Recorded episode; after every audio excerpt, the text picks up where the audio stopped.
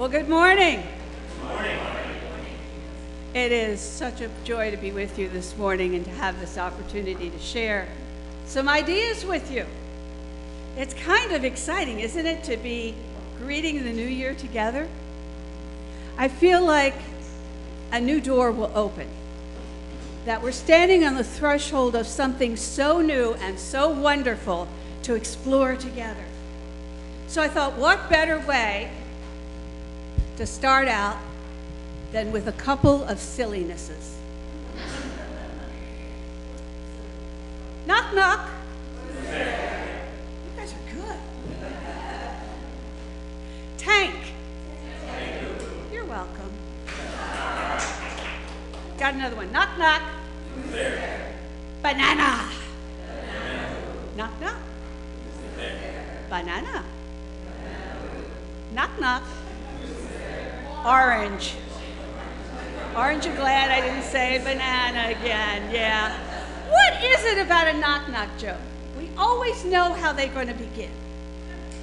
And everybody is ready for the next line. But the fun part of knock knock jokes is you never know who's there. On the other side of the door, you hear an answer. And it's usually humorous and sometimes unexpected, and like the banana orange joke, which is so old, I think my Moses told that one in the desert. Um, you just never know what's going to surprise you and what kind of fun you're going to have with it. And so at the beginning of a new year, I like to think about standing and knocking on a door and wondering what's going to be on the other side. Every New Year's, I meditate about the door. And that took me to a parable that Jesus spoke. Indeed, his disciples came to him and said, Jesus, teach us something about how we should be praying. So Jesus told this story, and we find this in Luke 11.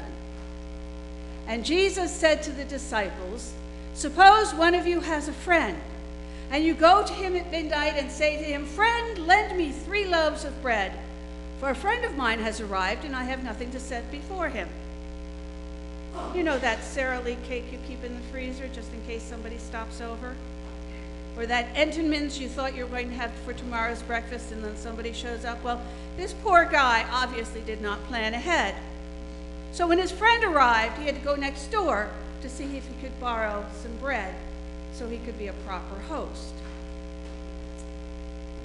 And the friend inside answers from within Do not bother me. The door has already been locked, and my children are with me in bed, and I cannot get up to give you anything. Grump.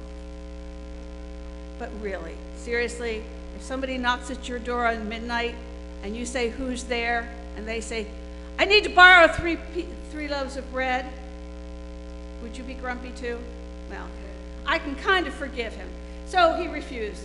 He won't say, anything, he won't give anything, he won't even open the door. But Jesus continues I tell you, even though he will not get up and give him anything out of friendship, at least because of persistence, he will get up and give him whatever he needs. So, like my persistent knock knock joke, this guy just keeps knocking, and the grumpy neighbor finally gives in, gets up, gives him what he wants so he can go back to bed.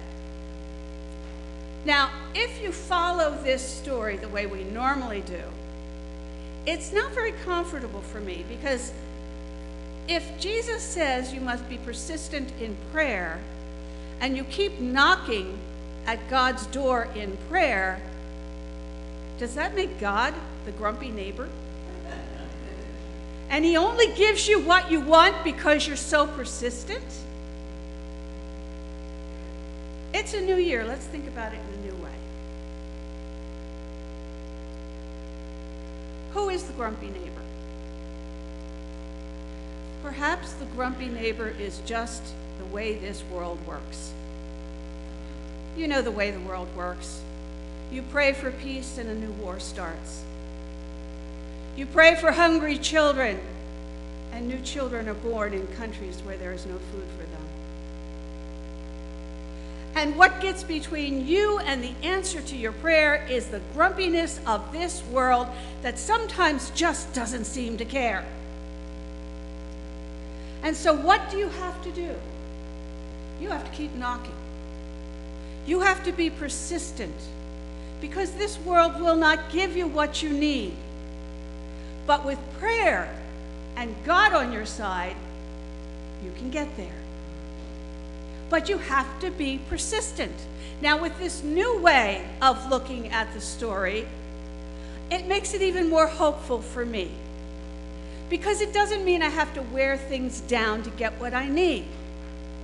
It means that with God, I can be persistent so I can get what everyone needs. And that's what Jesus was trying to teach them. When you pray, don't give up, keep praying. When it seems like your prayers are not being answered, keep knocking. Keep pounding on that door. Now let's let's take ourselves from outside and put ourselves inside because I sometimes think I'm the grumpy neighbor. I can sometimes be the one who can't be bothered to open the door. And so perhaps I'm inside, tucked warm in my bed under a pile of kitty cats. You all know what I mean. I don't want to open the door. I don't want to be bothered. But Jesus tells me I must be persistent. And what does Jesus know about persistence? Really. Jesus knocks at the door. Well, it's in Revelation. I'll read it to you from Revelation 3. So I say to you, ask and it will be given to you. Search and you will find. Knock and the door will be open to you. For everyone who asks receives, and everyone who searches finds. For everyone who knocks, the door will be open. Really? All I have to do is ask and I will receive. Notice Jesus doesn't say, ask and you will receive what you ask for. Indeed, the only prayer that is always answered is the prayer, Thy will be done. So Jesus knows something about persistence because Jesus is going to knock on your door, grumpy people. Jesus is going to knock on your door until you give in and open up. And how do I know that? Because Jesus hasn't given up on me yet. And I'm grateful. And when I ask, I receive. What do I ask for? I ask for strength and courage. I ask to have the right words to touch hearts. I ask to be good enough because I'm not. And only with Jesus and that open door side by side do we get through even one day. Jesus is persistent. He's going to knock on your door, and sometimes you're going to not want to say who's there. He's going to knock on your door, and you're going to say, Go away. Jesus is going to ask you to do something, and you say, I'm sorry, I'm already in bed. You know what Jesus is going to do? Keep on knocking, yes. So, in this coming new year, in this new year, with all the new opportunities you're going to have in front of you, the new challenges you are going to face, the new surprises that are going to catch you unaware, sometimes with delight and sometimes not so much. In this new year, know that every time you open the door, Jesus will be there. He will hear your prayers. He will walk with you through that door, through the doorway into the near ahead. And together, you can be persistent. Together, you can work for peace. And what does that look like? Well, this morning I was struggling up the steps, and Mark was behind me, and he said, Here, let me carry your stool for you. Because I now have to preach sitting on a stool because I run out of breath. So I carry the stool around. Thank you, Mark, again for carrying it in for me. But you know what? He had his hands full and he couldn't open the door. I can open a door. And that little illustration of the two of us walking through the door this morning was a sign that Jesus was walking with us too. So look out.